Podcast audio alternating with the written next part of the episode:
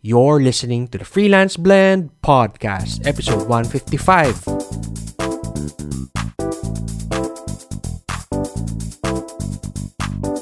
Welcome to the Freelance Blend Podcast, where we entertain, educate, and engage freelancers from the Philippines and across the globe. And now, here's your host, Marv De Leon. So, first of all, welcome to the listeners and the viewers of Freelance Blend Live. So, if you're watching this as a replay or you're listening to the podcast, welcome, welcome. Um, first, muna, I'd like to announce that we're also in, we're now on Spotify. So, if you're using, if you have that on your phone, so Uh, and tapos, or Android kayo. So, if you have Spotify, you can just search Freelance Blend and we're there. So, I'm so happy uh, that finally we're there and we can reach more people. Um, secondly, well, um, thank you rin sa mga nag-attend kahapon ng ating Actually, it's an impromptu live Facebook live uh, webinar with Nix Inigo And uh, we talked about yung social media secrets ni Nix and also yung social media academy that uh, was officially launched, open today and closed na yung registration. So thank you sa mga nag-sign up using the Blenders code. And according to Nix, ako daw yung number one so far. Hindi pa nabibilang yung official tally. Uh, idadaan pa sa NAMFREL tsaka sa COMELEC yung official tally. But uh, thank you, thank you. So uh, it means that the community that we have are really, really wants to learn about about social media, about digital marketing, and we're ha- I'm we're happy to be able to help you with that. And I'm sure with Social Media Academy, one of the best uh, social med- media um, courses out there will will really help you. And uh, si ang ating guest for today is also part of that, and I'm also one of the guest lecturers. So, uh, congrats sa mga uh, students na nakapasok na. So, and thank you again for using the Blender's code. Congrats. Now, yeah. So now, tama-tama, um, pag-usapan natin SMA and yung guest natin for tonight is, sabi ko nga, is one of the uh, lecturers there as well, like me. Um, I'm sure kilalang kilala nyo na siya. He's always appearing in the Facebook lives by different uh, influencer influencers kasi siya yung tumutulong sa pag-set up. Like uh, this one uh, ka- kahapon unfortunately hindi natin nakuha yung help niya. Nagka technical problems pero despite that um, the webinar went well. Uh, but today I made sure na wag wala tayong ganong problems ulit so uh, he's when it comes to video he's the guy. Uh, video marketing uh, anything especially for ma- marketers if you want to have videos even photography if you want to have um talaga amazing photos that you can use for your um social profiles he's the guy uh and sa community natin pag may nagtanong about video siya yung natitrigger yung uh, Shoden bot na tawag natin uh, he's also the co-founder of Shoot Practical Videography School none other than Mr. Dennis Abad, or we call him as Shoden-san. Yes, thank you Marvin for that very uh, warm introduction. Welcome guys to this episode of Freelance Blend Live. So, yan, i-enjoy ako talaga kasi si Marv, actually, isa ko siyang ano, parang inspiration din sa pagpo-podcast. Ang hindi alam ng marami, meron akong secret podcast sa isang mastermind group na 40 episode na ngayong gabi. Oh. Wow, 40 Oh. na. mamaya 10 p.m. So, uh, I think meron na kami. medyo dumadami na yung nakikinig, pero hindi ko pa nalalabas sa mainstream. But it's very exciting kasi nga, Pwede na yun. Oo, pwede na. Pag-publish mo, 40 isang bagsakan. Lakas nun. Oh, ano kami dun eh, parang grupo. Pero dahil nga, um, from last year, di ba bro, nung ano, ah, nag-start pa lang ako. Na-excite lang ako. Tapos, ah, nagulat ako nung meron kasi kaming mga co-host. dumami. So, yun, exciting lang. Nakatuwa lang. I'm, I have Marv to thank for that. Kasi siya nga yung, ano, nangungunang podcast dito sa Pilipinas. So, Marv, thank you. And yan, guys, you, good you. evening to everyone who's watching. Uh, dumadami na. Parang Ito ilan na. na. tayo. Eto na, dumadigsa na. Enteng, hi Irene, Julian, Reggie. Puro mga kilala natin.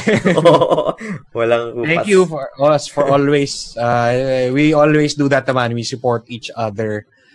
Ah, siguro paano ba tayo nagkilala show din? Alala ko nga na Ano I bro, was matagal na one of actually. those talks, 'di ba? You were one of the speakers, I think 2014 yata to eh. Kaka, kakalabas mo Freelance lang. camp. Oo, kakalabas mo lang konti nun sa Bilibid eh. Konting ano ka lang. Parang Tapos I was listening to you guys, ikaw, si nauna pala ako Ginger. sa iyo konti. Oh, I mean, oh, sa online freelancing, oh. Kasi, Hindi, I mean sa Bilibid. Oo, oh, nauna ka ng konti, oh. Oo, 'di ba? Sa Bilibid. Okso tayo, 'di ba? Okso. Oo. so, nakita kita dun sa, ano, freelance camp. Tapos, andun nga sila Ginger, sila Charlie, ikaw. Ah, narinig ko yung story mo na galing ka nga sa sa corporate world. Tas 18 years ka doon. Tapos, nag-ano ka, nag-leap of faith kasi matagal ka nang mahilig sa sa podcast. So, hindi masyadong mahirap sa'yo na mag-transition out of that. Kasi love mo na siya. So, parang ganun din. Yung ginawa ko din, medyo ganun din. Kasi, meron akong affinity talaga sa sa video. So, tinodo ko na lang siya. Like, like what you did. Parang, yung tinuturo mo na be the goat. Kaya ikaw yung goat sa podcasting. Thank you. Pero ah, siguro ngayon na natin reveal yung corporate corporate life is actually muntindu pa. Believe it. eh. joke. Just uh, building on what you yung sa joke mo, 'di ba? Um pero siguro ang tanong ng karamihan, meron ba tayo dito na hindi ka pakilala? Ito siguro si Amelu Onyate. Hello. Um bakit bakit Shoden ang pangalan? I'm sure Well, yun yung siguro yung tinanong ko rin sa'yo dati. eh. So, I'm sure yun din yung marami nagtatanong. Bakit from Dennis naging Shoden? Akala ko ano ba to? Um, may Chinese, ah, may Japanese blood.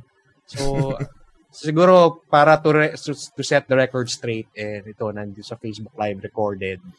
Kung sakali may magtanong the future, i-play na lang natin to. Oo, pwede. So, yun. Guys, yung name ko talaga is Dennis. And then, nung chemistry class ko nung college, Chem 16, meron akong classmate na Dennis din.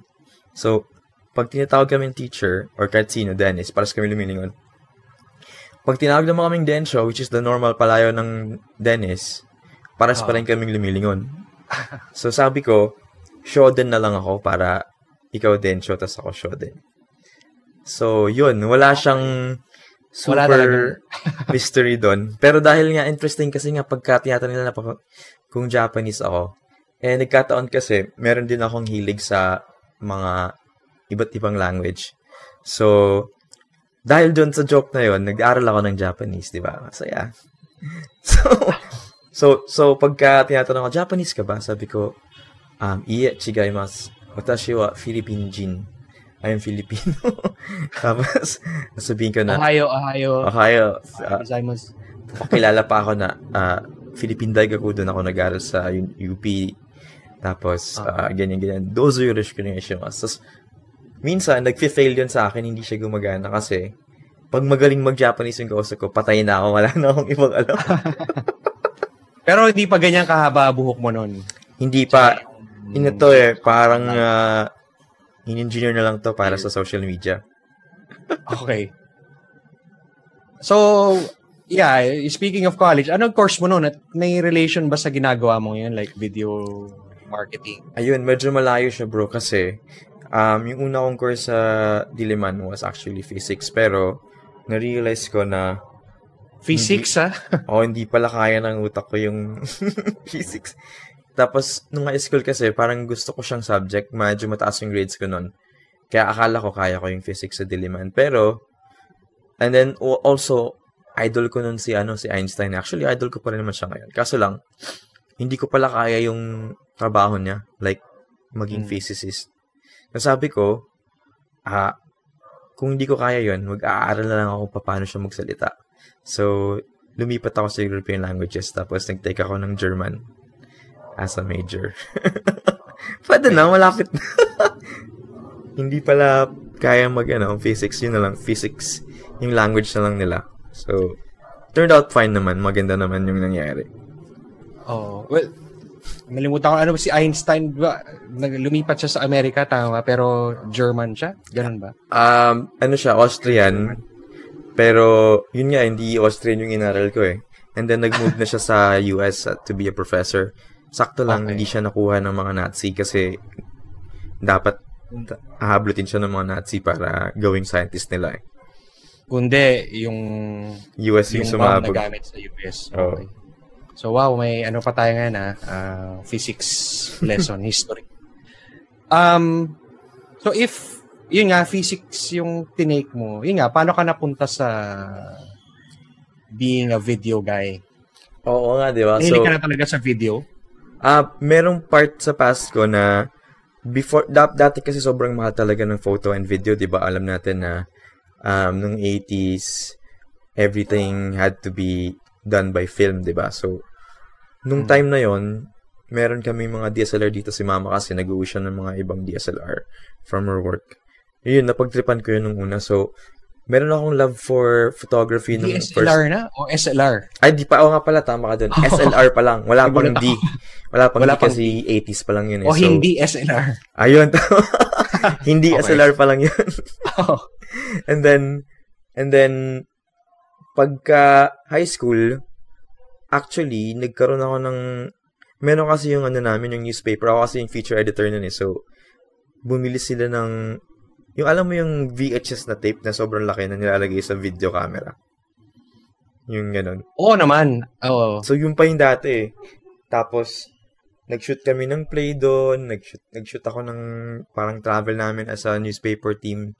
So, parang nung high school pa lang, medyo, hindi kasi kami makabili ng video cam kasi medyo mahal pa yun eh. So, dun yung first kong chance na nakagamit. Tapos, ever since, medyo may love na ako nun. Tapos, yung part-time ko kasi na trabaho ng college to keep myself um, afloat video editor talaga ako. So, nag-aral ako ng video editing paggagawa ng mga projects para sa mga students ng MASCOM, yung, yung mga students ng uh, yung may mga presentation, mga music video. So, before ako nag-start mag-shoot, editor muna ako kasi yun yung afford dati. Kasi kaya mo siyang, uh, di ba nung time na yun, mga pirated na mga software, kaya natin, kaya natin Oo. i, ano eh, i-practice eh. So, yun yung una akong natutunan. Yung mga camera, hindi ko talaga ever siya nabili ka agad.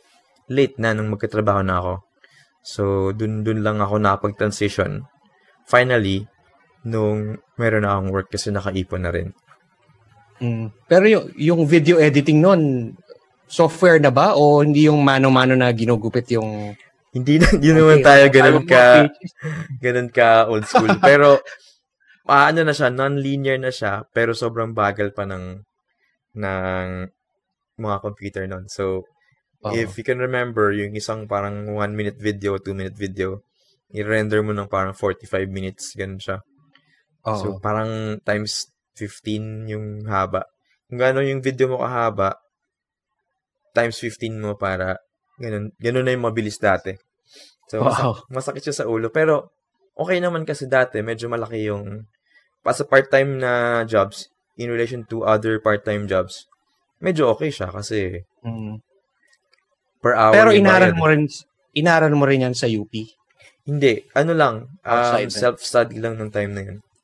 Oh, okay. Pero yung naging mga first, sabi mo na, freelancing ka na noon, hindi mo na realize. Oo nga, Mga no? student. Oo nga, mga bro. student. Oo. Kasi nagpa-flyering ako noon eh. Bro, Nagla- ikaw yung pinaka-unang freelancer sa... naglalagay ako dun sa mga grupo. waiting shed. Dun sa pila ng jeep. Tapos inaabangan ko dun sa ano, yung mga tourism students, AIT, kasi sila yung mahilig mag-travel-travel. So ma- marami silang mga video presentation. Tapos yung mga yun nga sa Mascom. oh, magkano charge mo, naalala mo? Oo, bro. Eh, sayang, wala ako dito na yun. May hinahanap ako dating flyer namin eh. Talaga? Ang pangalan ng yun, Kaya mo, ed- pag makita mo, editing house, ang pangalan niya Heiser ah, Studios. Kunyari Studios, kaya yung pala bahay lang.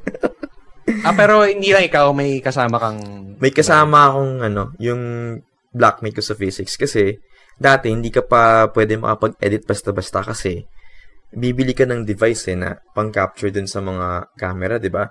So, meron Oo. kaming, ah, sakto lang din, DOS scholar kami nun. So, although mahal yung capture card, may capture kasi na ang tawag sa kanya is S-video na para siyang lampaso eh. Doon may lalagay yung cable ng ng video video camera.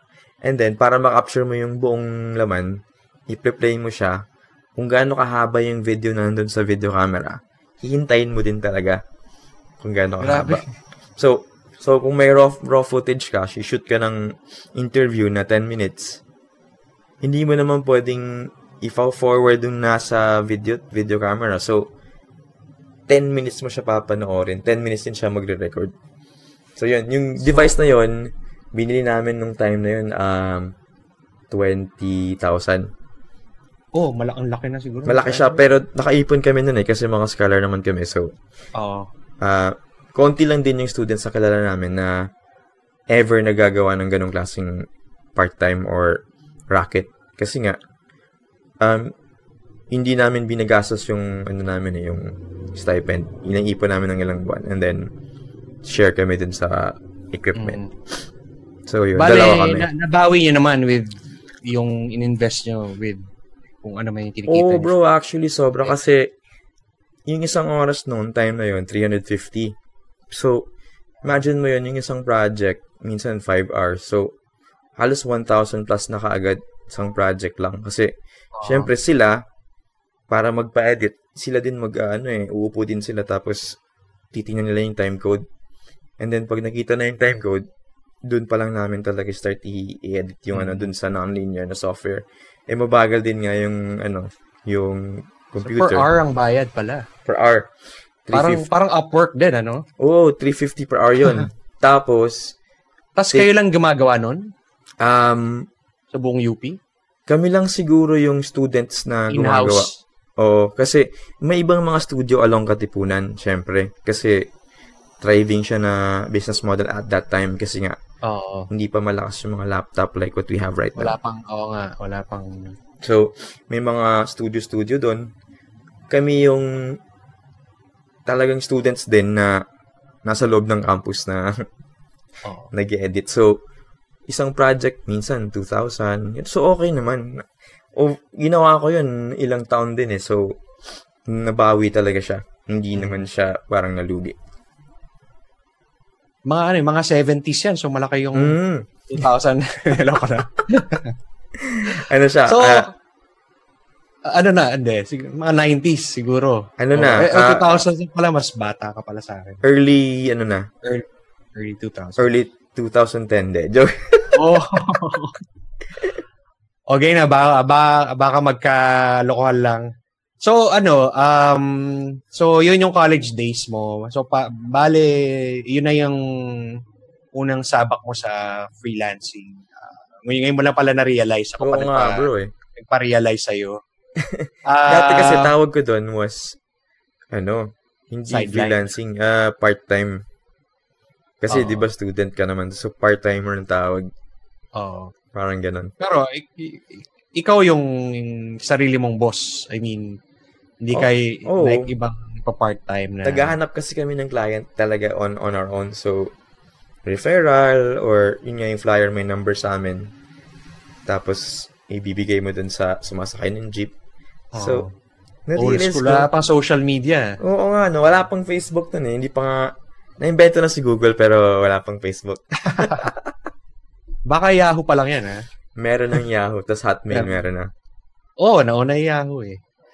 Um, so from there, uh, nung nag-graduate ka, so uh, tinuloy mo ba yung video o saan ka napadpad? Hindi nga muna eh, kasi may mga responsibilities din ako before.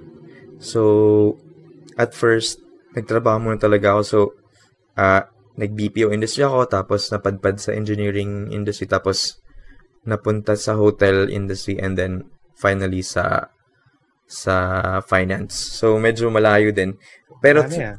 malaking bagay yun bro eh. Malaking bagay talaga na feeling ko lang ha, na map, kahit pa paano, mapasok ka muna sa loob ng corporate para makita mo yung machinery, para makita mo kung paano gumagalaw, para matutunan mo yung skills na, like ako, dun sa BPO Tama. industry, yung soft skills, yung paano mag-work with customers, paano tingnan yung process from a big standpoint kasi you're within an organization eh. Feeling ko, ano yun, malaking bagay. Nung nag-start na kami ng sarili naming company, ah, meron akong malaking experience na paghuhugutan kasi malaking bagay talaga yun eh. As in, kami kasi yung unang sinabak dun sa sa mga nasira, nasiraan ng bahay sa typhoon, ah, hurricane, ano, Katrina. So, grabe Katrina? yun. Sa States? Oo. Kasi nag-BPO di ba ako, tech support ako yung unang job ko. So, Akala ko dito na like na ondoy ka or something. naundoy din kami, pero di wala Oh, namang parang reklamo. na nabanggit mo nga eh. Oo. Pero yun nga, Anyway, as as a person who went through all of that corporate na culture, coming into, ma-appreciate mo yung difference. Tapos pag, pag lumipat ka na, di ba, ikaw rin eh, hindi mo naman, madadala mo. yung mga office mates mo, friends mo pa rin naman talagang hanggang ngayon. Hindi talaga siya mawawala eh. Nandun pa rin yung camaraderie, yung friendship. Oo. Pero nagbago lang talaga kayo ng landas. May gumanon lang. Yeah. Uh, for me, yung 18 years, hindi ko rin naman din discount. I mean, uh, Mhm. ang dami ko natutunan in terms of um, siguro yung professionalism din and Oo. um, since I was in sales, parang um, accidentally nalipat ako sa sales na I was really an introvert before. Pero parang dun lumabas yung pagka um, extrovert ko. Dun ko natutunan na Mm, I can nice. be yung dealing with people and sales na dati I, I can think of even doing presentations. So, yun, na, nat, nat- marami ka rin ako natutunan. That's why siguro um, yung sa mga tinuturuan natin na mga or na nawanood sa atin ngayon and na, nakikinig sa podcast na we're not saying na you shouldn't go corporate. Uh, important rin na at least na um, you siguro a few years, you know, get, get from college, so a few years, and then you can explore na with freelancing. Oo. So, yun din yung feeling ko maging advice ko eh. Kasi, parang, pagka, pwede naman talaga, pag mag-isa ka lang, or kung well-rounded ka naman kaagad, kung wala kang masyado. Kasi yun nga, pagka maging freelancer ka, tapos ikaw na yung, o sarili mong boss, kailangan mo maging, ano eh, confident in front of people eh. If hindi ka ganun dati, saan mo siya ipapatrain? Eh, libre yung training dun sa corporate eh. May mga may mga free certification doon, may mga madami Yeah. ka rin actually mga good things about corporate. Kaso lang, may mga downsides din talaga na Yeah. makes us want to do freelancing and especially Another another thing na sinabi mo, no, I'll add to that na when you're a freelancer, you want to talk to the decision maker. I mean, you're, di ba, we are our own bosses. So, uh, so dapat kausap mo rin boss.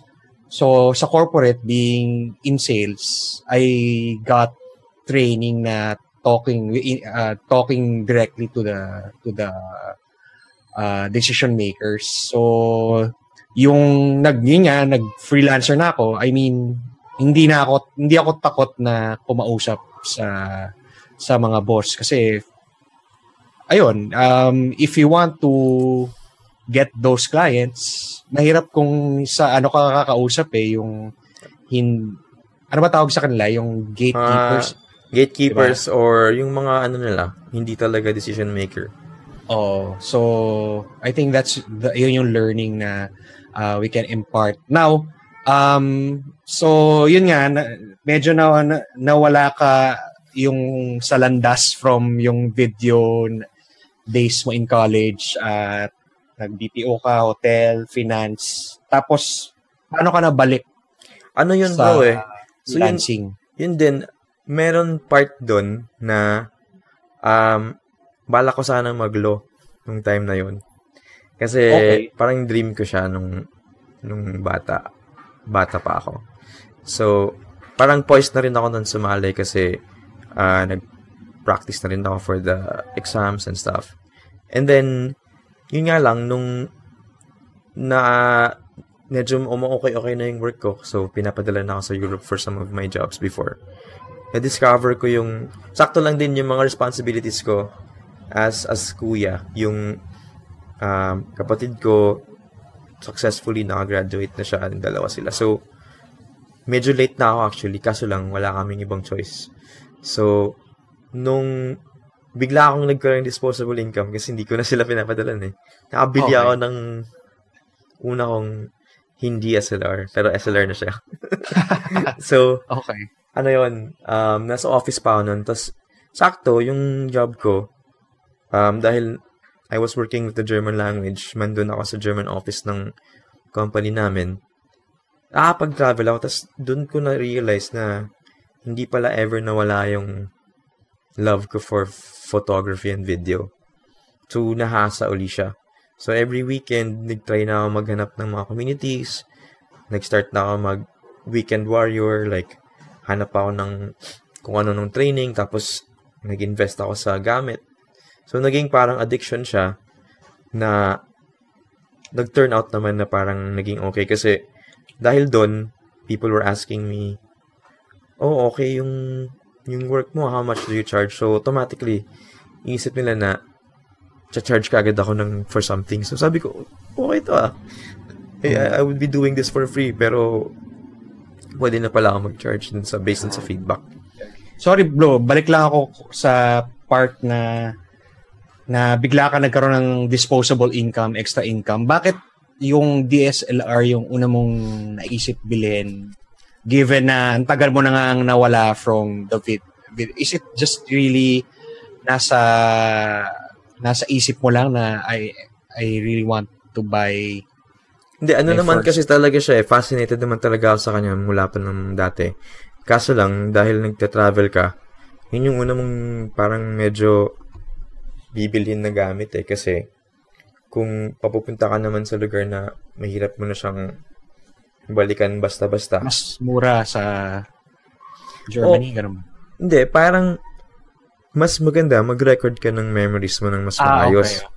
So, para siyang, dahil bucket list mo na rin yun na nakapunta ka doon, ang daming mga gandang sites na Okay. pwede mong puntahan, i-shoot mo na lang ng maganda. I-shoot mo na. Oh. So, Anong anong job to nung anong yung sa finance? Sa ano nun, process engineer for Emerson Process Management. BPO. BPO. Oh, BPO. So, na, nag-work ako for that. And then, nag-work din ako for solar. So, marami din akong chance actually na ah, makapag-travel nung parang mid-20s, early 20s ko. Mhm. So, yun. Ah, yeah. So sa mga viewers natin, hello guys. Uh, if you have questions for Shoden or me, uh, just type in the comment box. Uh, nakikinig pa ba kayo? Uh, may natutunan ba kayo sa amin? just just let us know. Just comment if uh, may questions kayo for Shoden.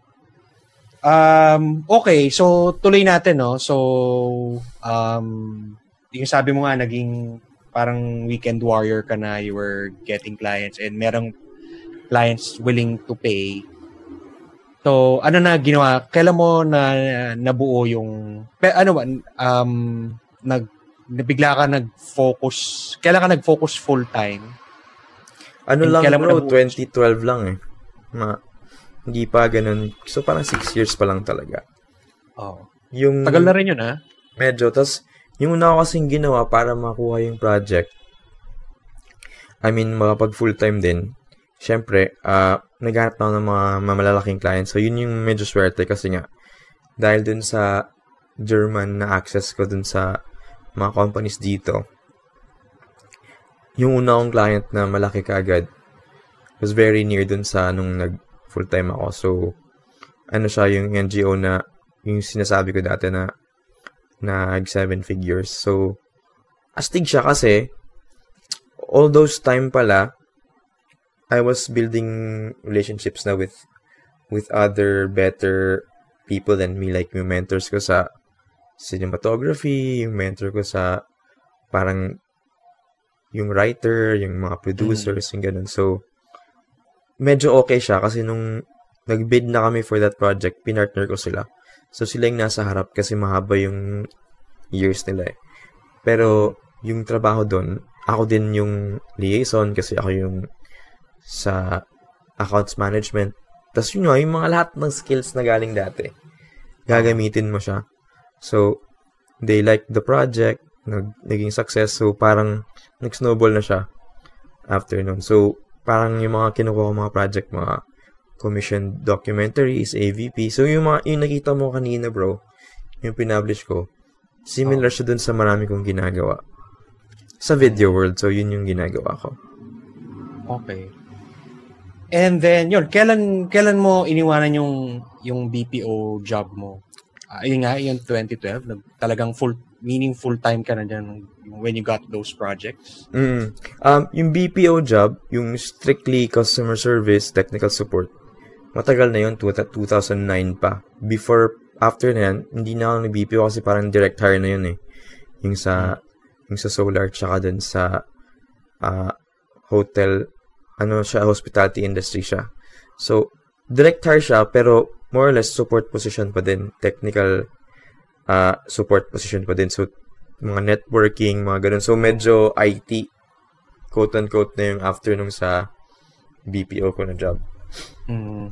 And then, late latest na yung nag-work ako for Shell, which was accounts payable sa medyo financial na na sector. Uh, So, yun. Yun, yun na yung last.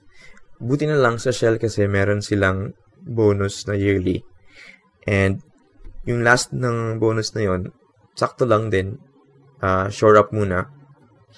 Para may konting uh, breathing room. mm. Tapos may mga contracts na niluluto. And then, Ah. yun. what made you decide na to leave that uh, job?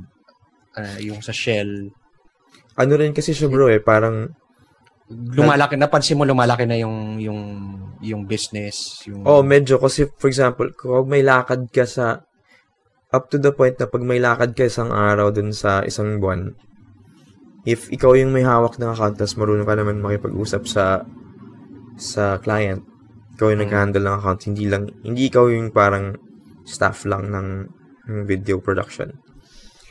Mataas yung margin eh, so minsan, meron akong project na ah, isang shoot, maabot siya ng halos more than three-fourths ng sahod ko.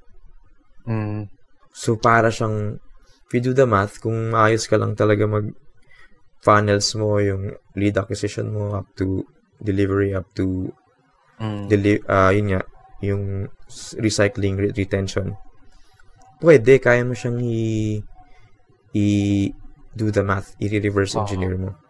So, sabi ko, if ganun na yung, kasi tas pangit na rin yung nangyayari kasi mas, mas dumadami na yung absent ko. Parang inubos ko yung mga leaves ko, inubos ko yung mga, Mm. yung mga sick leave ko kahit hindi naman ako masakit. Kasi parang, pag minamath ko, mas mataas, mas positive yung yung labas kahit mag magano ka mag mag, Yeah. mag VL kasi pag VL may sahod ka pa rin tapos may yeah yeah yeah so Bale, yung sabi mo with that one client three-fourths na ng sahod mo. Umabot siya ng Ibig ganun. if you so have two more than na doble na. oo. So minsan naman isang shoot pag nag-absent ka parang okay na rin kagad so parang meron siyang meron siyang point where isipin mo kung pwede ka na bang gumanito or stay ka na lang dyan and do the Oo. same thing palagi. So, medyo, medyo ano rin siya, logical din. Parang ikaw din, naghintay ka talaga tapos kinonsider mo rin yung options mo ng matagal. Oo. Ganong katagal mo kinonsider? Tsaka ano yung nag nag-push sa'yo, may ka ba advice or it's you were self-motivated? Ano, both siya kasi parang I was also looking at my peers na videographer and yung mga inspiration ko na videography parang yung nandun sa industry talaga.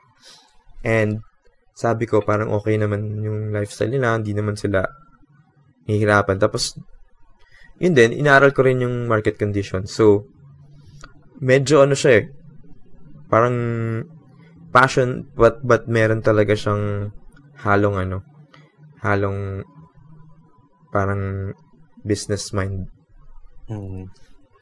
Okay. Tapos yung, I think yung next question ko, um, when you say video, yung mga nag, yung mga nag-video ngayon for for corporate, for media, um, you would think na they're still uh, in traditional pa rin in terms of marketing. Pa- paano mo na isip yung that you should need to um, improve your or learn digital marketing skills? Oo bro, kasi yun ano nga eh. yung- That's a very great question. Thank you for asking that. Kasi nga, um, kakagawa ko ng video for others, no matter kasi gaano kaganda yung minsan yung gawa ko, tapos tuwang-tuwa yung client. Pagdating sa part nila, tinanggap na nila yung video, pansin ko yung ibang instances, hindi nila mai-market ng maayos yung power ng video na yun. Kasi alam ko may, we know na video talaga has maganda yung content. very very strong capacity to help people change perspective or Ah. behavior. Malaki talaga ang power niya. Kaya nga, ang filmmaking talaga, storytelling at its very core, is is what is converting better in all channels. Kung bibili ka or may idea na gusto mong spread or meron kang gustong i-share na information, video yung pinakamabilis educationally and also commercially. Kaso yung ibang clients ko, pansin ko, meron akong project, uh, bayad nila parang 140 or minsan 200. And then, pag isubmit ko sa kanila, meron kaming film viewing dun sa buong organization nila, tuwang-tuwa yung mga tanggaling ng reviews.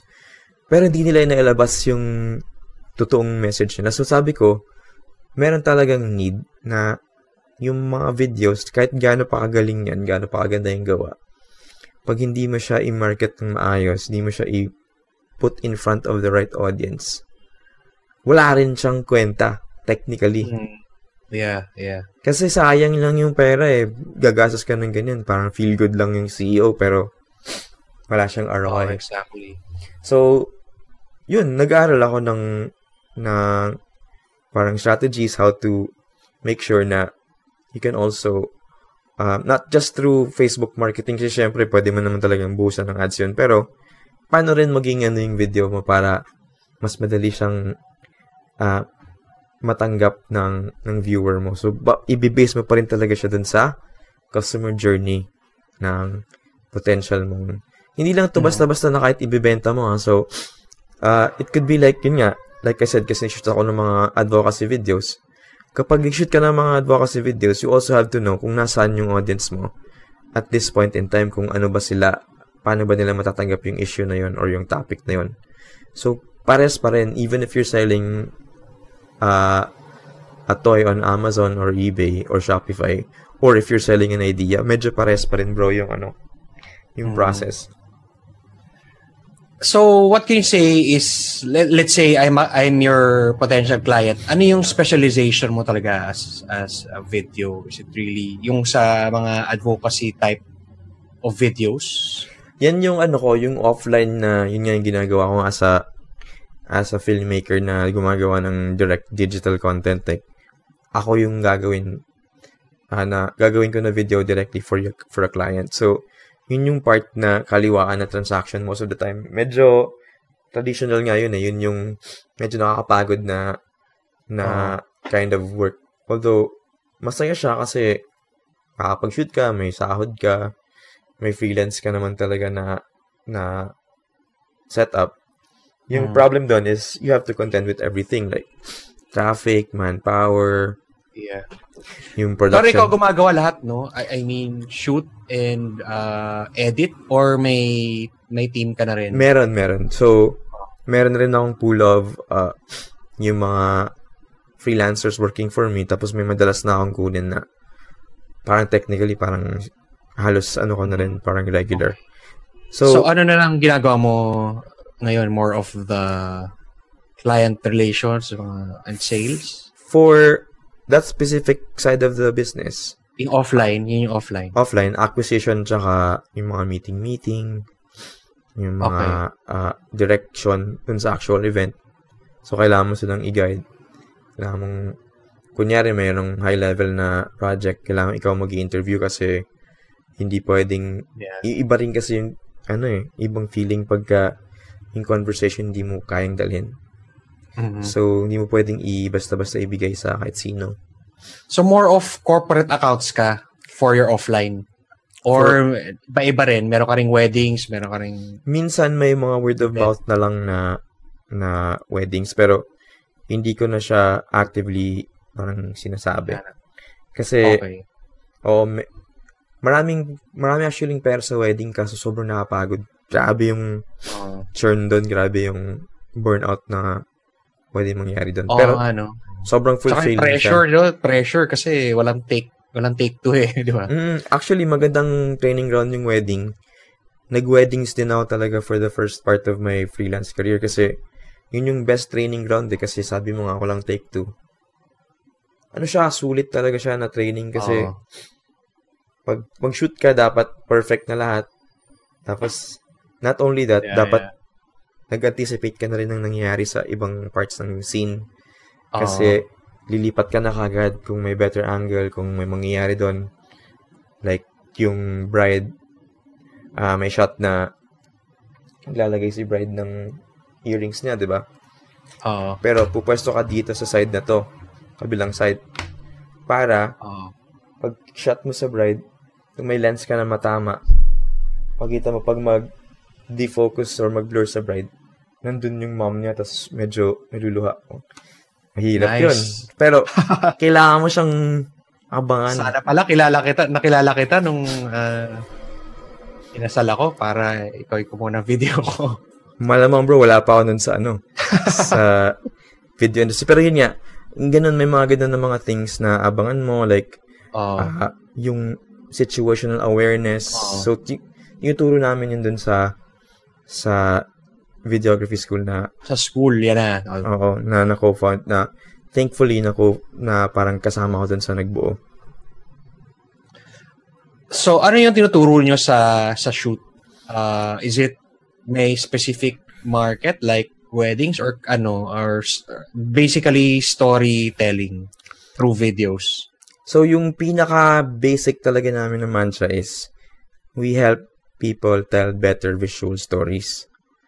So, yun yung parang overarching namin na, na goal. So, practical yung lessons namin doon. Tinuturo namin yung mga tao na paano talaga humawak. Kasi mga beginner, ultimo paghawak ng lens, paghawak ng tripod, m- minsan, wala pa dun sa system nila, hindi pa Ano ka beginner talaga? o hindi pa automatic na extension ng arm nila yung camera like yung mga settings anong gagawin sa situation na yan lighting conditions na yan so Hmm.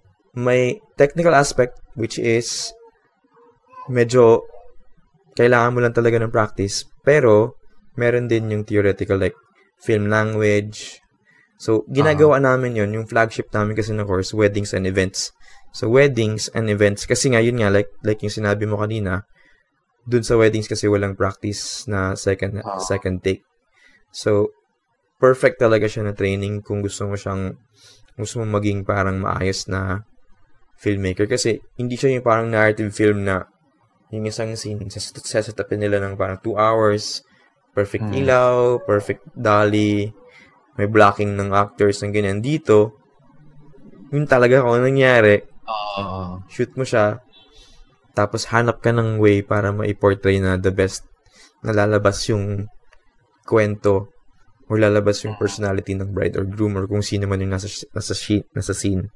So, Mm. exciting siya. Eh, mahirap siya, pero masarap din siyang aralin. Oo. Okay. Uh, again, uh, we're sa mga those who just joined us, we're interviewing si Dennis Shoden Abad. Uh, if you have questions, please comment uh, below. Hello sa mga may mga kaibigan ako dito. Um, thanks for watching. Um, siguro we're down to our well second last quarter of this interview um, parang you talked about yun yung, yung offline business mo kumbaga yung ah, yung ah, videography tapos the school is off it's uh, offline di ba hindi naman yan online I mean a Oh, school, brick and mortar ano din talaga siya, bro. brick and mortar. So, ah, brick and mortar. So, paano ka naman, ano, ano naman yung, yung online na, ito na yung freelancing mo na you're not just a video guy, but even you're doing chatbots, alam ko, ah, tama ba, email marketing. So, um, ayun, paano, ah, paano ka naman napasok doon and what, what do you ah, do for clients? ano kasi siya, it's very exciting nga dahil um, if you think about it nga, all of these skills kasi, they're parang part of your your what you can call your repertoire maybe your arsenal kung medyo aggressive ka, arsenal tawag. pero pero part siya ng overall makeup mo. eh. Me- medyo you need to be well-rounded ng konti. You don't have to be super super parang uh, trailblazing na expert. So, parang ikaw din, alam ko naman na you know a lot of these things din. Pero, yung mga focus natin, nandun matalim sa isang side where we can really be the best in that category. So, um, I know all of these things kasi part din talaga siya. eh. Like, video marketing doesn't exist in a, bud- in a bubble in the sense na it's not the only thing that will help you if you're a business person, if you're an entrepreneur, if you're a brand to grow your business exclusively. So, may, may, meron misconception dun eh. Tapos yun nga, video is not the cheapest. Hindi siya yung pinakamadali rin gawin. Like, mag-vlog ka or Yeah. mag ah, gagawa ka ng ng podcast sa atin medyo mabilis na nga to eh although video rin to Yeah, yeah. pero like if talagang commercial or may story na involved kailangan ng planning Takes time talaga. Mm, takes time. So, kailangan, it's also well coordinated. Kaya dapat talaga, you have to think about parang the whole, the whole funnel, if you will. Like, Yeah. paano pumapasok yung clients, how can video help, where's the biggest impact that video can deliver in a specific, uh, uh, parang part of that customer journey. Kasi palagi we always thinking about the customer, not ourselves eh. Not even your client. Minsan kasi, yung client mo, medyo papagawa sila ng video, syempre, dapat pogi sila. pero, Yeah. pero hindi eh. Dapat, if gusto nilang bumenta, dapat it should automatically always be about the customer nila. So, you have to help them be the guide for their customer para pag makita ng customer yung video na yun, oo nga, parang ito nga yung pain point ko ah. Tapos this person is positioning himself or the, their business as the possible solution. So, pwede ko siyang pag-aksaya ng precious time ko. So, yun Mm. yung role mo. So, parang ganun, ginagawa ko. Dahil alam ko yung parts ng yan, so where chatbots come in, email marketing comes in, and in general, yung gamot ng mga ginagawa natin in digital marketing. I can then parang help develop yun nga yung funnels for for clients with the focus on video. So, yun, I do consulting for uh, VSLs, yung video sales letters. Minsan, I edit din video sales letters. Minsan sa, sa mga foreign clients kasi mataas yung bayad dun eh. Isang video sa VSL na 25 minutes, medyo parang Magkano yun? $1,000 na kagad yun. So, Wow. 500, 1,000. So, depende sa complexity ng ideas na gusto mong dalhin. Kasi, magagawa ka ng video na VSL, ano siya eh. Direct response na marketing techniques dapat alam mo Yeah, para yeah, yeah, yeah. gagawa ka ng kwento doon.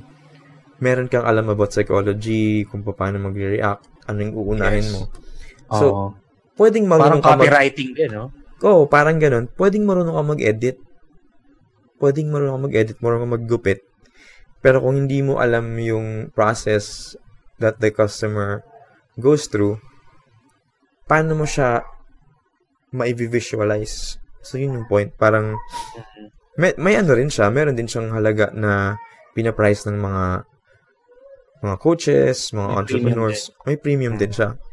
Ah, siguro yung question ko, if somebody would like to go into video marketing, to brand himself as a video marketer, as a freelancer, um, kamusta yung yung ah, yung market? Is there a market pa rin? And um, how should they start? Where should they start? Kasi yun nga eh, that's, that's why tying things up parang smoothly with SMA, social media marketing talaga is a really big thing these days. Like everybody needs social media marketing. And a big component of social media, you can really say na video is a large chunk out of that. As in, pag nakita mo yung mga social media ng mga marketers right now, there's a trend that's moving from photo into video na. Yeah. So even Facebook says na by 2020, 80% of their content will be video based.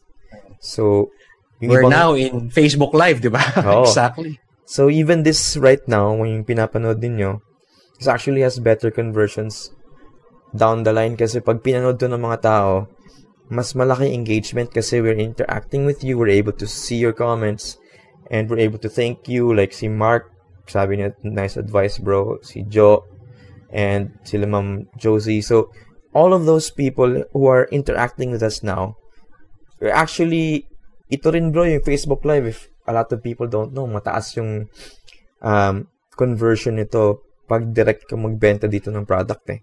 Na-experience ko na over one Facebook Live na nagbenta kami ng chatbot course ni Neil, Neil Reichel. Kasi partner ko siya nung time na yun. Ano, um,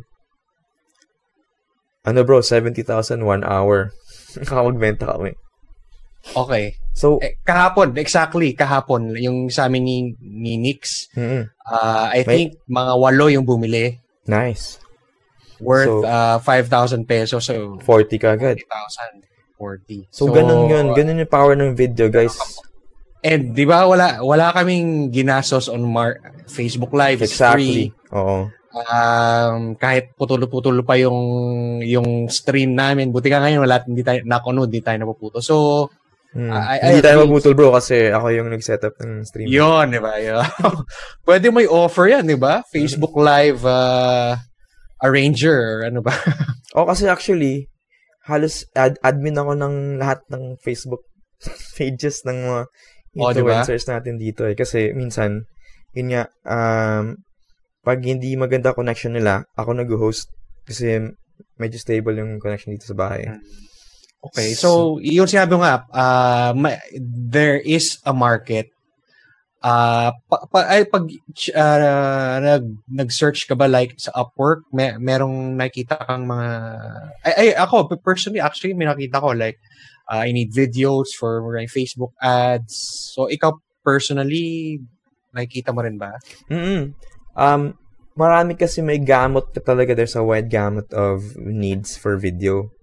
So, meron mga jobs na basic cutting lang. Like, yun nga, for YouTube videos, yung mga vlogger na walang time para mag-edit. Mhm. Influencer sila. Literally, gugupitin Mga mo lang. magkano, para may idea yung mga nanonood sa atin.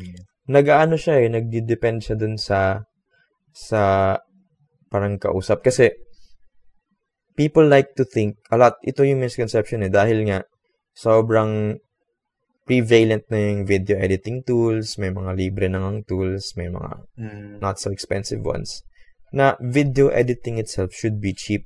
So the process talaga of cutting, rearranging video clips, putting music, that's a very general skill. Hindi talaga siya ganun ka highly valued. So I will admit na may dun sa lower end ng spectrum may mga video editing jobs na minsan $30 lang buong project na. Like yun nga, Oo. Oh, for a vlogger. Pero pagka araw-araw naman nagvo-vlog yung person na yun, yung $30 na yun, panalo na rin, di ba? Oo. Yun nga lang, medyo boring siya kasi wala kang masyadong chance na magkwento ng maganda. Kasi, literally, tatapisin mo lang yung mga pangit yung mukha niya or nabulol siya. Hindi siya super fulfilling. So, Mm.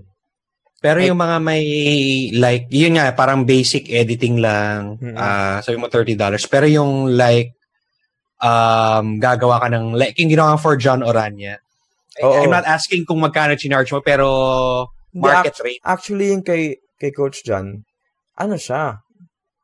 Typically, ganun din yung, kasi ako nag-shoot tsaka nag-edit nun eh.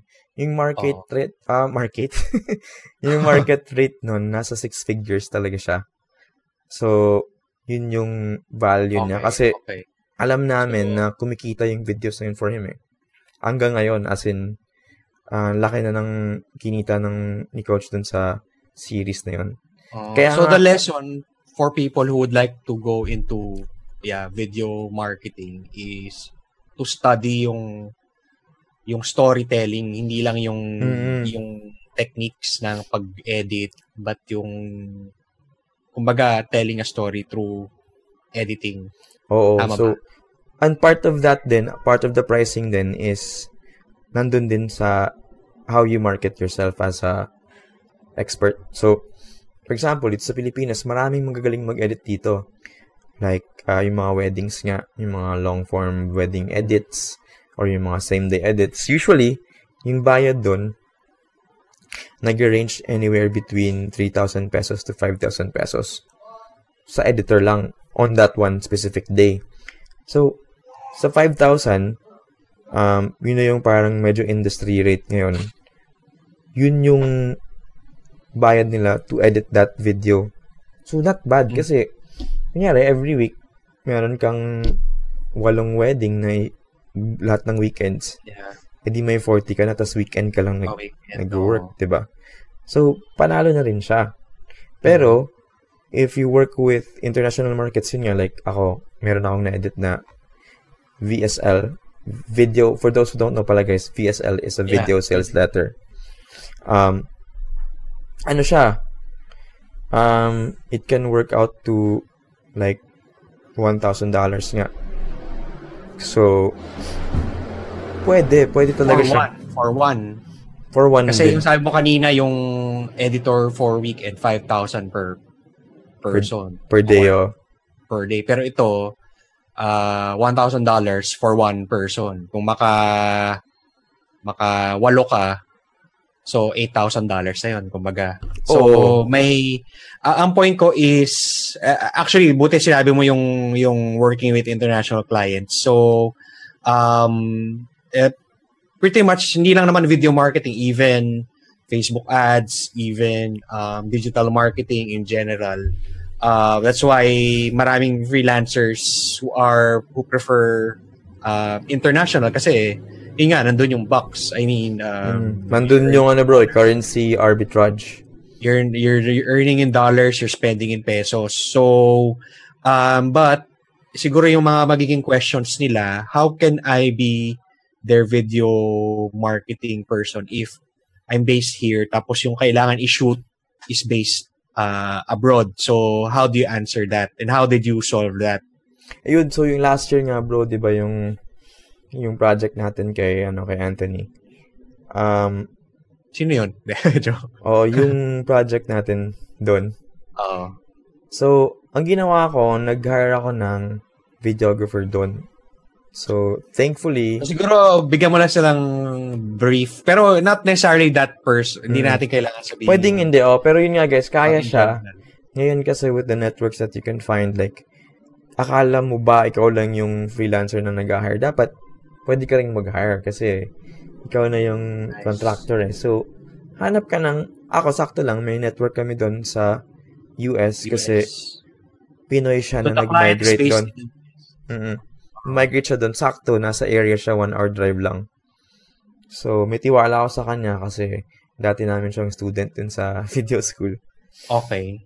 So, So, it all ties together, no? I mean, the school, student siya, tapos pumunta siya doon, tapos Mm. naturuan mo siya. Okay.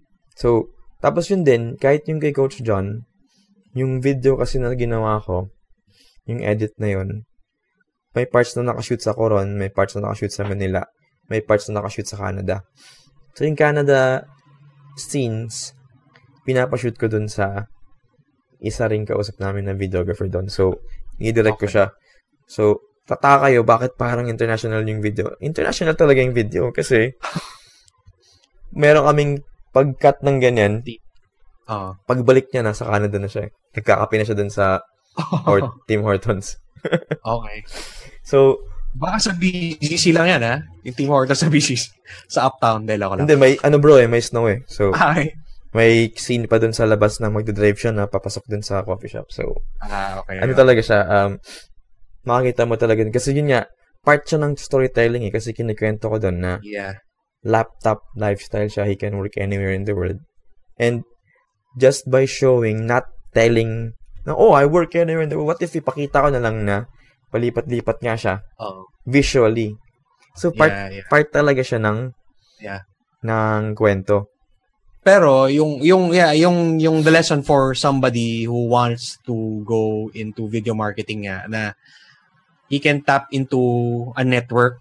Meron bang madali bang maghanap na parang I know, sa, you know, somebody na based like in the US na who can shoot for you tapos ikaw pa rin yung main contact person ng client na yon.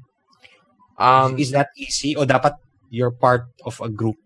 medyo hindi siya nga lang ganun ka-easy guys kasi parang hard won din yung yung naging strategy ko kasi nun nga nung nagka-baby kami dito na ako sa bahay nag na naka-station for the most part so I had to find a way na maayos pa rin yung earnings kahit work from home Okay. so ideally dapat kasi medyo recognized ka as medyo marunong ka yung parang you know what you're Yeah. doing Yeah. hindi ka pa parang hindi kasi siya medyo ganun kadali kasi may mga technical parts siya na really malalim. Pero, kung addicted ka talaga sa storytelling in a visual form, Mm.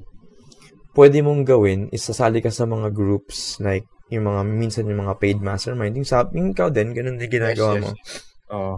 sali ka doon kasi yung mga net worth ng mga tao doon mataas Yeah. and na-afford nila na pumasok doon. And alam nila pag nandun ka din, medyo hindi ka rin parang Mm. Mm, Pero yun, let's say, makakonect ka na nga sa mga premium clients na yon and then, hey, I, like, uh, kunyari, show them, I, I want to, I'd like to work with you, you handle my video, but the problem is, you're based there, uh, how can you shoot me? So, ha- le- kung kunyari, uh, somebody watching us right now wants to be like you, so, uh, paano, anong gagawin niya? Actually, talaga, nangyayari talaga siya na wala kang choice kasi physical barrier talaga yung video. May offline Meron akong aspect. mga proposals na hindi nag-work dahil uh, although they liked me and they liked my portfolio, parang extra charge pa kasi yung lilipad. And meron Yeah. na akong mga flights na lumipad talaga, pero hindi madami. To be honest, Yeah. Oo. in talaga, physical talaga siya na, na barrier. Pero, okay. what I can do nga to preserve goodwill and to preserve the the project and to help ultimately kasi to help the customer eh. Pagka hindi talaga kaya, hindi mo siya pagpipilitan. Tama. Hindi mo siya Oo. sasabihin na, Sir, just take me. Hindi. So, ang gagawin ko, maghahanap ako ng ah doon nga sa mga networks ako, meron din doon in-house na Oo. studio. Ipapasok ko doon. Tapos hopefully, minsan yung iba nagbibigay ng referral. Yung iba, Mm. Thank you lang, pero okay lang. Hindi, wala Yeah. namang, wala namang nawala. Pero, Mm. may goodwill naman dun eh. So, sila Yeah. siguro pag may nakita sila na bagay sa region ko. And it happens, actually it happens a lot. So, siguro that's the reason why nag nag i- i- i- nag-add ka ng skills na hindi lang video mm ah like yung nga email marketing chatbots kasi nga may part na hindi yung physical aspect hindi mo talaga hindi mo na talaga magagawa yun. Pero let's say meron na siyang magandang videos maybe kailangan mo lang i-polish and then kaya mo siyang ibenta I mean through the VSL through the email mark. So tama ba? Ganun ba yung pwede rin nila gawin uh, if uh, let's say yung physical barrier barrier na ngayon is, stopping them. Kasi we want them to um kumbaga oh. maraming possibilities eh Oo. na- not to be discouraged mm, ultimately talaga, hindi mo iisipin yung sarili mo na parang the best na tulong sa isang potential client. If you can see na hindi ikaw yung best, as much as gusto mo yung project, kung yun nga ay talaga yung goal mo, makatulong. And hopefully, yun nga, syempre kasama dun yung kumita. Pero, pag Yeah. hindi mo naman siya matutulungan talaga, um, wag mo na siyang parang ipilit. Tapos, ma-appreciate pa nila yun. Tapos, most of the time, parang i-refer ka pa nila sa iba pang clients, mga ganun. So, Yeah. ano siya bro, alam mo yun eh, yung win-win pa rin siya. Mm. Tama. Okay. Um, kung meron kayong questions, again, guys, please uh, comment. Uh, hindi ko alam, medyo may delay yata yung sa akin. Baka may mga questions. May questions ba dyan? Wala ako bro, nagigitang questions eh. Yeah, anyway, um, siguro, uh, we can we can answer later on, especially sa mga replay viewers natin. Yung last question ko na lang, like, um, siguro your your final uh, uh, tips sa ating mga uh, freelancers who would like to um, ano naman parang what can they do to uh, in terms of using video for their own personal brand? Ayun. um, anong pwede nilang gawin? Uh, kanina kasi pinag-usapan natin aspect of video marketing as a career. Pero let's say wala silang talent when it comes to videos. Um, apart from hiring you uh, to help them with their videos, uh, what can they do uh, to, uh, ayun, how can they use video marketing to, for their own personal brand? Yun, that's a gandang question yan, Marv Astig. So, typically talaga, kung brand ka na, you have three things to be really aware of. Three videos yung kailangan mo. So, it's not only video that that really will help, pero is a good part of it, di ba? Video kasi, like we said, yung power niya, yung reach niya, yung engagement niya, simply is higher than the other mediums like music, like ano. So, kung that being said, dahil ikaw, you're a freelancer and you're working as a solo brand, dapat you're using videos to promote your brand in a in an organic way, 'di ba? So, how do you do that? What types of video do you need para Yan, yan ang gusto ko para mangyari yan, 'di ba? So, sakto lang meron akong na-prepare na presentation para kay Marv. Talaga? Pero totoo, hindi tayo nag-usap, ha? oh, hindi, hindi, hindi. Share ako ng screen, bro. Ah. Galing, ha? So, Kala nila, sadya to. Talagang, Oo, 'di ba? So, yan. Tingnan natin kung ano nakikita ng mga tao. Sige nga, check natin, bro. Ikita mo na. full screen ako. Ayan, iyan ako. Okay.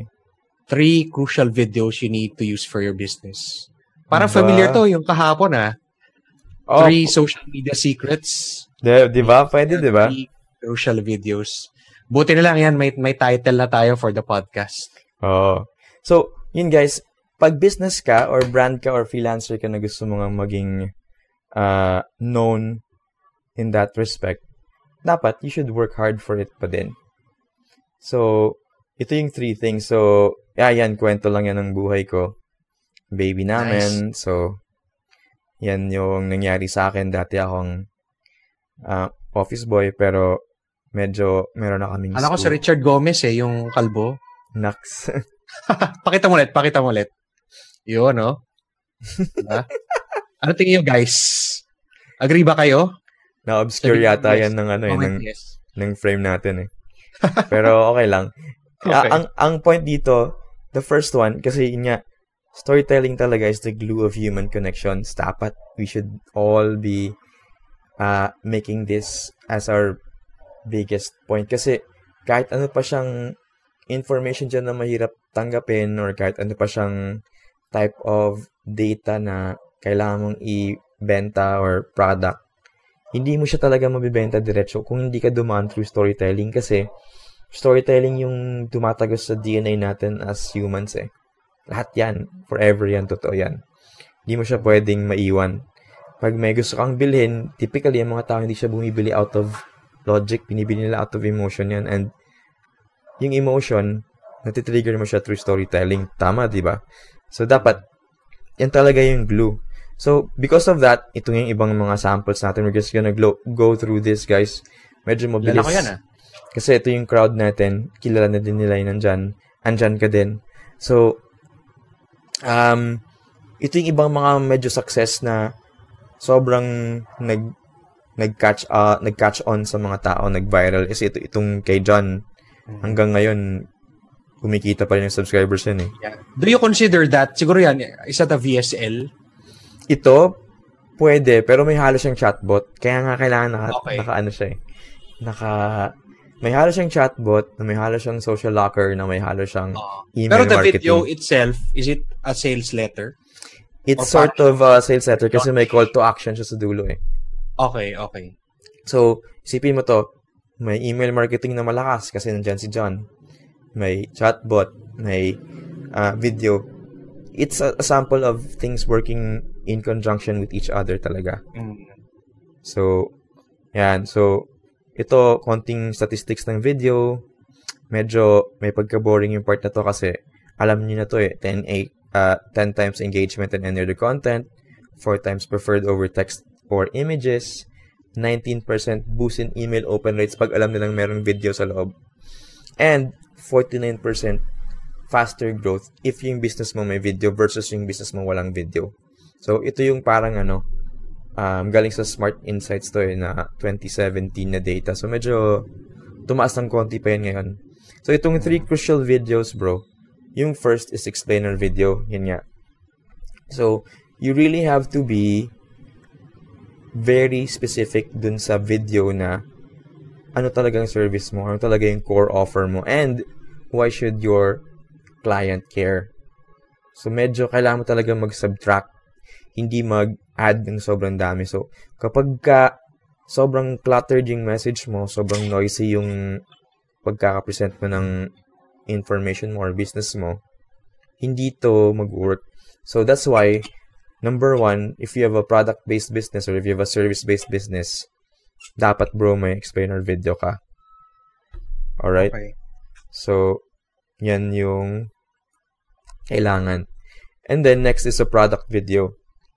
So, product video, yun na yung after ng explainer video kasi your client or your customer will now see, uy, this is something that affects me. So, this is something that I might be interested in.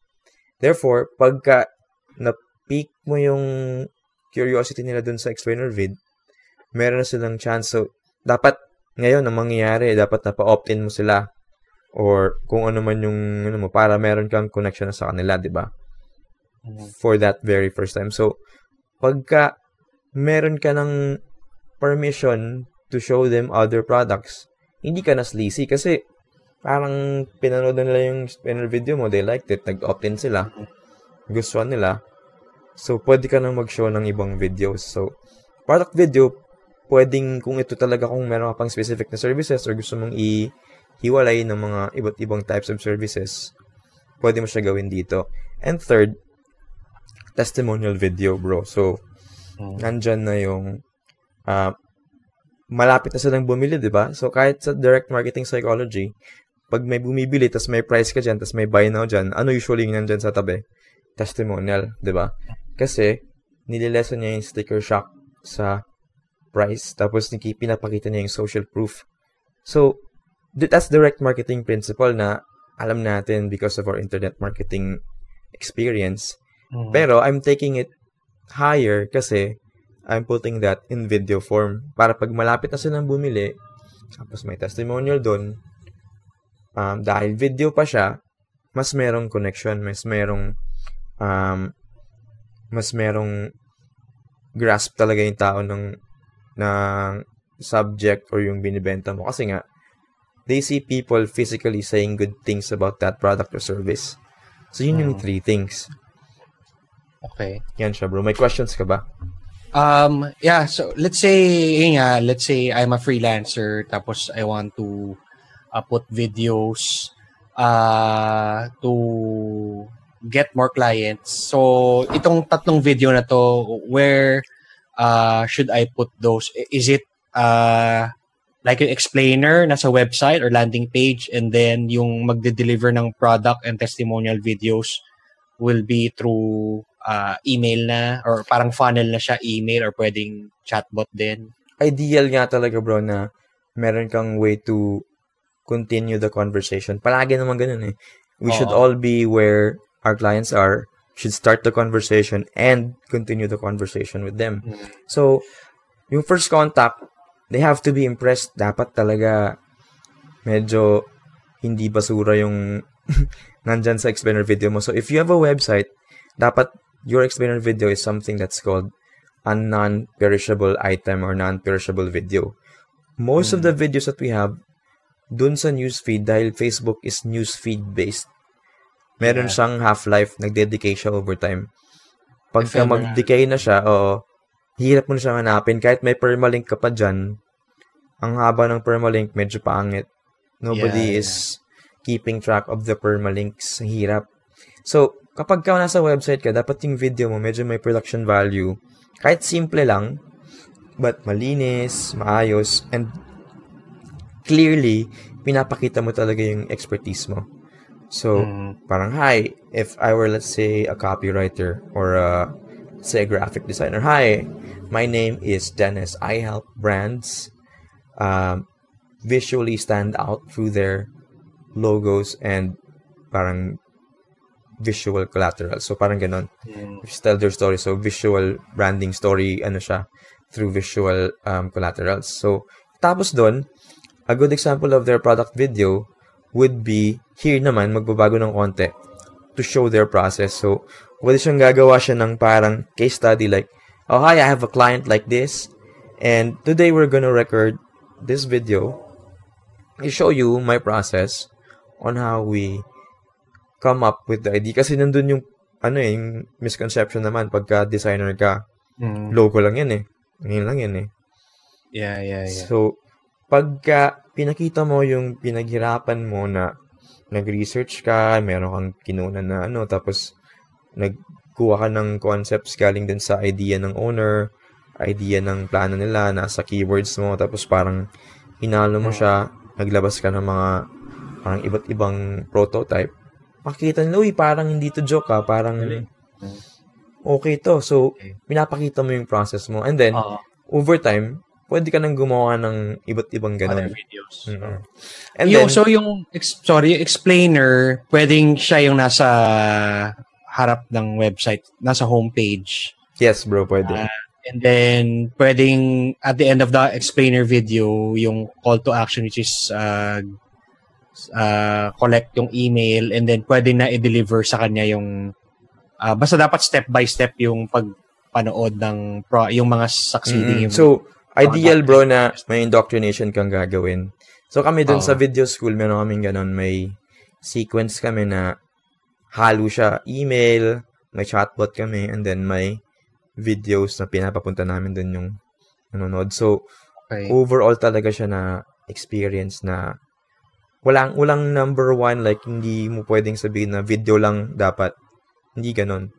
Oh, Kasi- siguro later on you can share that uh, yung Mm. sa just sa school para mak- makita nila yung yung uh, how yung tatlong types of videos na to are are working.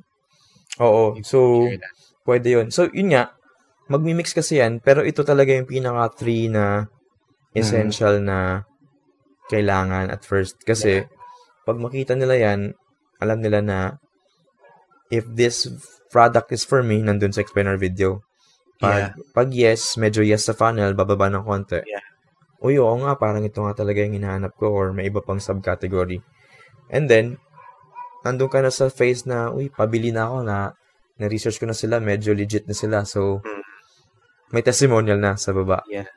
And I'm also thinking yung ex- itong mga videos like eh, kahit yung explainer you can put it kasi sa Upwork you can put a video um message I think Mm. pwede ka mag- mag-upload ng video eh parang explainer I think explainer din yun eh and you can also put ito yung explainer video sa LinkedIn sa sa Facebook especially um tama ba would you suggest that Oo, mala- malakas yun. Kasi, although wala ako sa Upwork, meron akong account doon, pero hindi ko pa siya nagagamit eh. Pero yun nga, kung may Upwork account ka, it would really make you stand out. Kasi, Yeah, I think eh, they added that eh yung yung video mm, Angat ka na kasi I don't see a lot of um, freelancers uh, uploading their videos. So, definitely it can add. Ayan bro, Ah, may tanong si Juan Carlo Ayan. Concepcion. Sige, Sabi niya, hindi naglo-load sa akin yung ano eh. Sabi nila ni Juan Carlo Concepcion, Sige. s- show din, mas effective ba kung ikaw mismong nasa video or okay lang din ba na parang may voice overlay? Sabi ni Melody Kiang, Hi, Melody. And, O, Sabi sagutin mo niya- muna yon kay Juan Carlo. oh, si kay JC or kay Juan Carlo, ano, ideally talaga, kung kaya mo mag-connect with your audience na nakatingin ka sa camera tapos meron kang um, natural na way of speaking with them, hindi ka masyadong mahihain. Tapos yun nga, ngayon, like what we're doing here, nag, nakatingin kami sa'yo, Juan Carlo.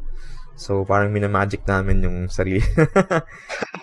Ang point doon is, mas may connection. Kahit napaka-digital ng connection na yun, kung kaya mo mag-explain directly sa camera, nag, nag-show siya, actually, may, may mga studies nga na, yun yung pinaka-best. May halong text, tsaka may halong slides, tapos may camera, yun daw yung pinaka kayang mag-sustain ng attention. Kaya nga yung Facebook Live, ang, ta- ang taas ng attention span kasi mukha mo diretso nakatingin sa camera eh. Yeah. Diba? Tataka ka ba? Ayan. Ayun. Uy, nag-heart sila. oh. Ayos ah. Yan. Parang sa akin, hindi lumalabas ha. Ay, hindi ko alam kung bakit. Oo bro, nag-heart sila. Anyway. Tapos, yun nga. Thank so, you guys. Sige, hearts lang. Uy, thank you si Joanne siguro to.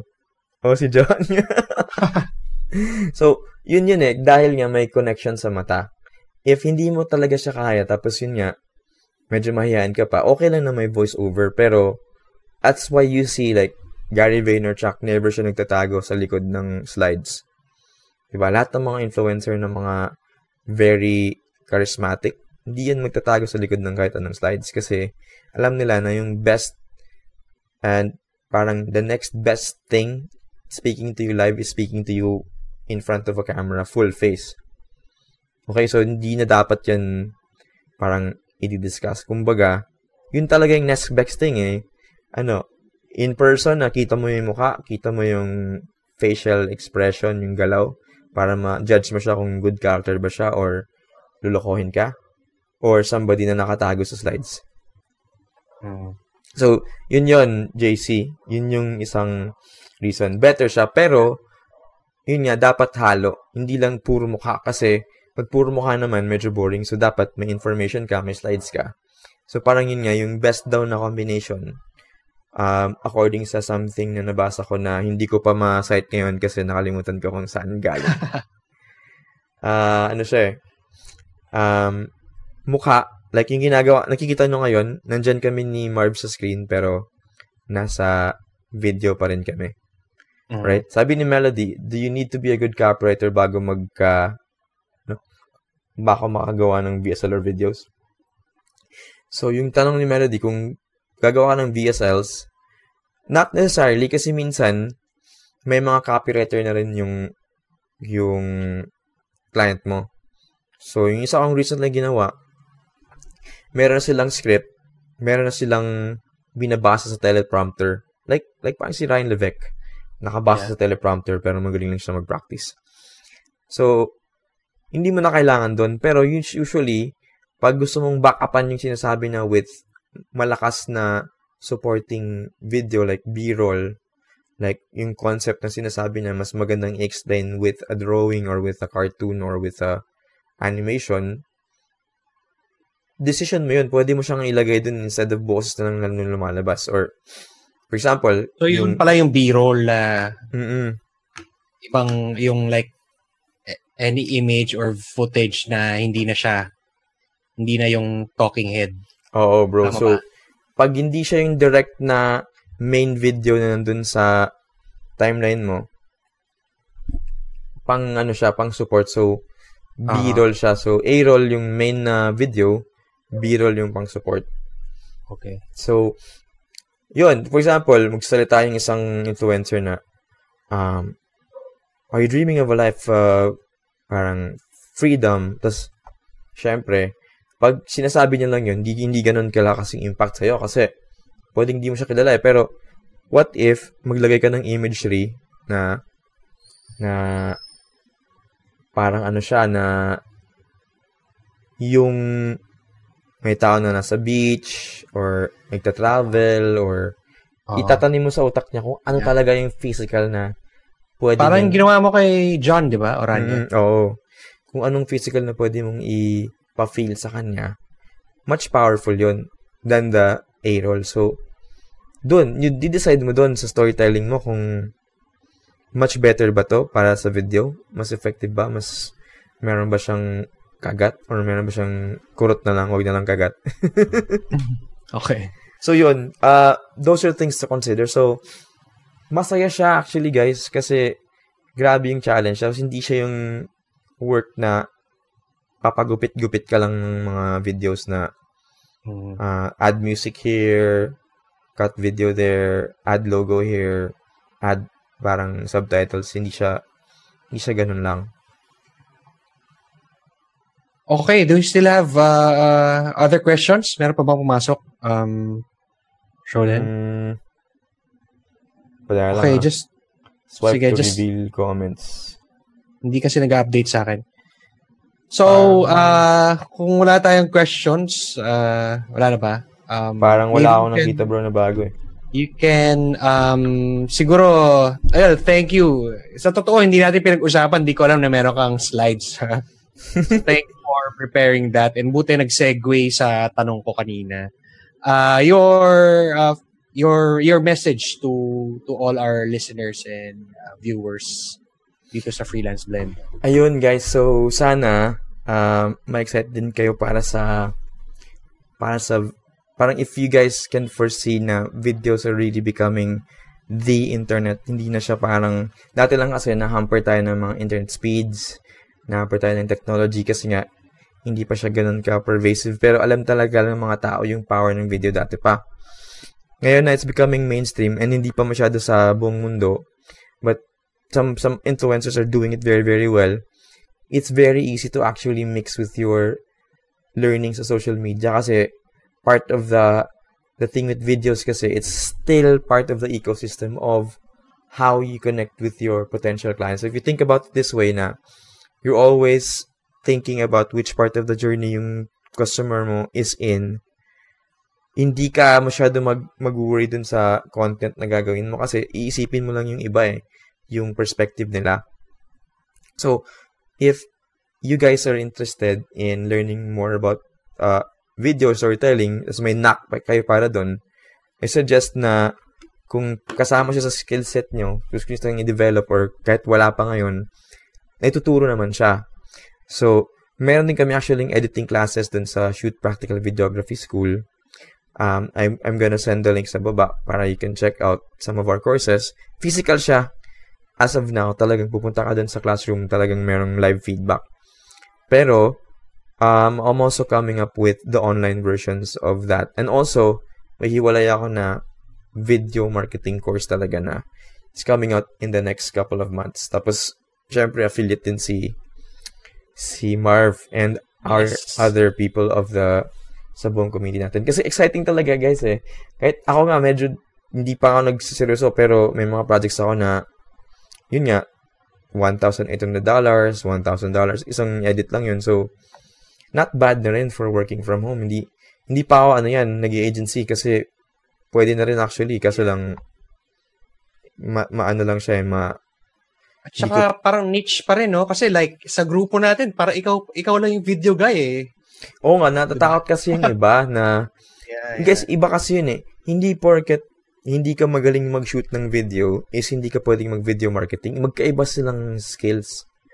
So, ako lang, nagkataon na nauna lang kasi mag-aral ng videography. So, lumakas yung skills ko dun sa storytelling. Pero yun nga, nung napansin ko yung mga clients ko, hindi sila bumibenta kahit maganda na yung kwento ko. Maganda na yung pagkakagawa.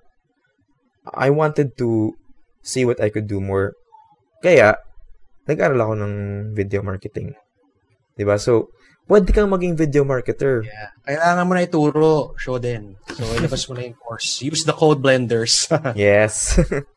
Ayun. So, guys, if you had learned anything, pa-heart naman dyan sa, yeah. sa ano. Kasi hindi namin makita yung comments eh. Pa-heart naman. Yeah. Or basta may questions kayo, anything about video, this will be uh, available naman forever sa Facebook page natin. Uh, Just comment and for sure we will see that and we will we will be able to answer your questions. Ayun, si, si Mamu, sabi niya, Ay, yam, yayamanin daw. Hindi naman. Hindi Sakto naman. lang. sabi ni, Okay. Ah, sige. Meron? Ayan. Wala na. Sabi ni Enteng, ah, Heart, heart, heart, heart, heart. Thank you guys for staying with us and uh, I hope may may natutunan sila. We we shared uh, si Shoden shared uh, everything he uh, knows and his passion about video marketing. And uh, siguro, how can they reach you? Saan ba yung school if they want to learn from you? Kasi you're talking, mas sabi mo nga, they need to go there physically. Saan ba yung school and how can they reach out to you if they want to um, join the school? Ayun, so they can actually they can actually go to shoot practical videography school. Ito yun guys. Kikita niyo sa screen ngayon. So shoot practical videography eh, yung URL namin talaga is shootpracticalvideos.com para makila hindi masyado mahaba. And then ito you can join here guys meron kayong free tips, tutorials, mga videos, yung mga actual na ginagawa namin. Tapos, pag sumali kasi kayo dito, meron kayong, yun nga, yung, pap, makikita doon yung email sequence namin eh. Tatak tatakbo doon, marami siyang emails. Tapos, andun yung indoctrination, andun yung segmentation, meron din. So, makita mo doon eh. Pagka ginawa mo siya, so, pwede kang sumali dito. Right? So, yan kami. Yan yung kwento namin. And, Ganda ng website. Oo, oh, ako gumawa niyan, bro. Eh. Oh, di ba? Usapan natin yan, di ba? Yung meetup. Oh, di ba? After the meetup. So, yan. Ito yung courses naman Ano? namin. So, So, the, ayun, the address, uh, address niya is, taas. ano, sa taas. 417 Leonor Building, 77 Saverville Avenue. UC. Sa, sa Loyola Heights lang siya. Yes. Okay. So, uh, ito guys, yun nga lang talaga, medyo mahirap to ah. Huwag kayong babasta. Hindi, joke. Pero ano siya, exciting naman. Ano ba to? May may schedule of classes? Uh, kasi Meron. may time ka eh. Meron. So, So ito like for example, the same day edit upcoming siya ngayong April. Okay. So hindi pa nakapag-update ng blog diyan ah. Oo nga eh. Parang medyo, medyo malaman ka pa niyan ah. Yan, so meron kaming ano dito, same day editing course. Yan. Yan. So for freelancers who would like to get into video marketing, what would you suggest? Itong ano, same day and edit? ah, para sa starting pa lang na wala pang experience, meron kaming ah, medyo Yan ang maganda. Mm. Software. mm, hindi pa masyadong hardcore. Ito kasing Yeah. same day edit, bro. Ano to eh? Um, Pang dapat wedding na, yung mga ganon. Yung, ideal eh pang events. wedding na to. So Oo. medyo dapat gamay mo na yung controls. Yeah. Mm. Eh, Pero I think for our audience, For yan our yung maganda. audience, ito Adobe Premiere. Adobe Premiere. So, do you want to be a video editor's may type pa ayusin. Ayan. So, ito, galing sa isa naming student. ba- baka sadya yun para ano, Hindi, nakalim- mapastop. Oh, mali ito ah. Tapos, nakalimutan ko lang yun. mapasa- style mo yun eh. I, think sty- galing talaga ni Shoden, no? Ayan. diba tas- guys? Pwede, pwede. Pero, mali lang talaga yun. Ayan. So, meron ako ditong excerpt na dun sa isa kong online course na medyo high-end din. Yeah. What impact does a video editor really have? So, may kwento dyan. Ito yung... So, dito, palagi Um, siyang ganun. May visual social proof na maraming Hmm. nagtitake. Yung question ko, do they need to have Adobe Premiere or uh, you will provide them with that? May mga, or they, they need to bring their own um, equipment na may Adobe Premiere na? Kasi baka yun yung ano rin na most likely medyo mahal yata yung Adobe. Ano, dapat meron, pero meron trial version kasi si Adobe na parang 14 days eh. Tapos, Okay, tapos, ah, um, dahil dyan, ah, meron din kami kasing contact dun sa, dahil nga school kami, ah, may contact kami na pwede kayong mabigyan ng discount dun sa license na software. So, yun nga eh, medyo mahal lang talaga. If you want to be serious kasi, kailangan yung license kasi pagka may tumingin, tapos hindi pala license, baka, alam mo na, yung legal na stuff. Yeah. Pero, kapag nag-start ka pa lang, pwede nyo naman talaga gamitin yung Adobe na, ano, na trial version. So, Okay. ang hassle nga lang dun, um, pag nag-expire, i- tatanggalin nyo, tapos ibabalik nyo lang. Medyo hassle lang siya. Oh. Kasi trial version nga. Pero, pinaka nire-recommend talaga namin is you get the license version. Yeah. Okay, so again, pakita natin yung ah, yung taas. Yan. So, ah, so the website shootpracticalvideos.com Yep. and yung address nga, it's in Saviorville, QC. Okay, so but uh, again, thanks again uh Shoden San. Uh, I really appreciate it and I I'm sure our listeners and viewers appreciate yung mga shinare mo today, yung mga hugot na storya mo and of course yung uh, practical tips on uh, using videos uh, on how to become one if you want to add that to your skills as a freelancer. Uh, and ano pa ba? You, uh, how to just, you know, use also use that for your own personal brand. Oh, All right. Thank you, thank you. thank you guys. So, guys, thank you for watching kahit medyo mahaba. I hope nag-enjoy kayo. Pero, yun nga, hindi ko lang kasi makontain minsan yung excitement kapag ka na-invite ako sa mga ganitong podcast eh. Kasi talaga, ano No naman problem, talaga, bro. it's very, ano eh. Matagal ah, lang nga natin yung pinaplano to, di ba? So, Oo, medyo tagal na nga.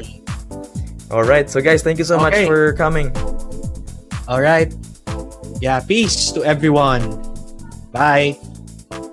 Thanks for listening to the Freelance Blend podcast. For more details about the show and our thriving freelancer community, please visit us at www.freelanceblend.com.